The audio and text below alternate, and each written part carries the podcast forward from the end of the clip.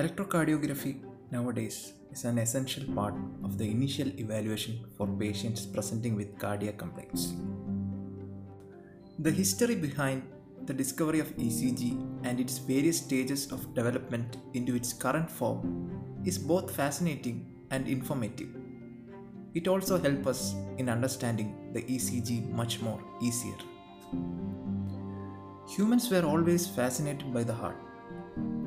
With experience as a hunter-gatherer in the prehistoric times, he realized that heart is an important organ for any animal. When it stops beating, people die. He always wanted to figure out the working of the heart. In the 4th century BC, the Greek philosopher Aristotle identified the heart as the most important organ of the body. Aristotle described it as a three-chambered organ that was the center of vitality in the body. Much of the understanding of the heart or anatomy of human body in general in those times were based on animal dissection models, so nobody could accurately explain the anatomy and physiology of the human heart.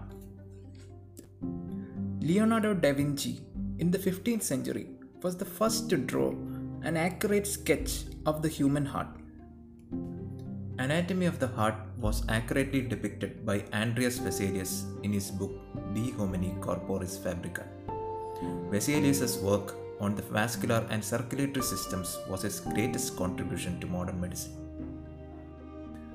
A breakthrough in understanding the flow of blood through the heart and body came with the publication of De Motu Cordis in 1628.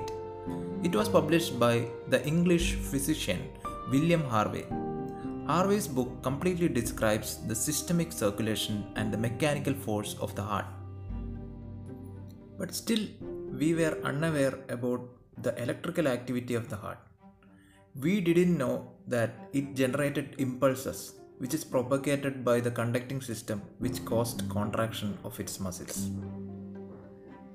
In 1786, Dr. Luigi Galvani, an Italian physician and physicist, at the University of Bologna, first noted that electrical current could be recorded from skeletal muscles.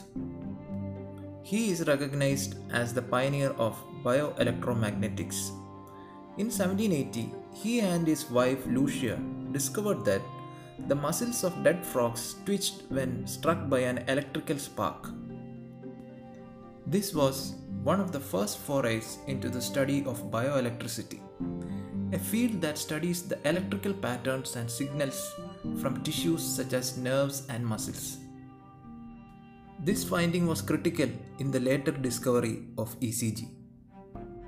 In 1842, Dr. Carlo Matteucci, a professor of physics at the University of Pisa, demonstrated that electrical current accompanies every heartbeat in a frog. Instigated by the work of Luigi Galvani on bioelectricity, Matteucci began in 1830 a series of experiments which he pursued until his death in 1865.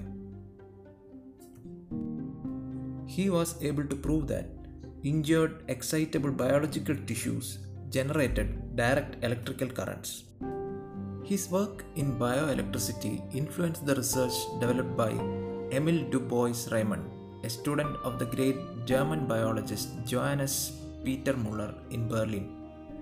He tried to duplicate Matteucci's experiments and ended up discovering the nerve's action potential.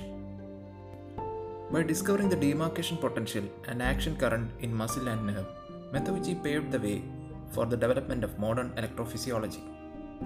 35 years later, Augustus Waller, a British physiologist of St. Mary's Medical School in London, published the first human electrocardiogram using a capillary electrometer and electrodes placed on the chest and back of a human.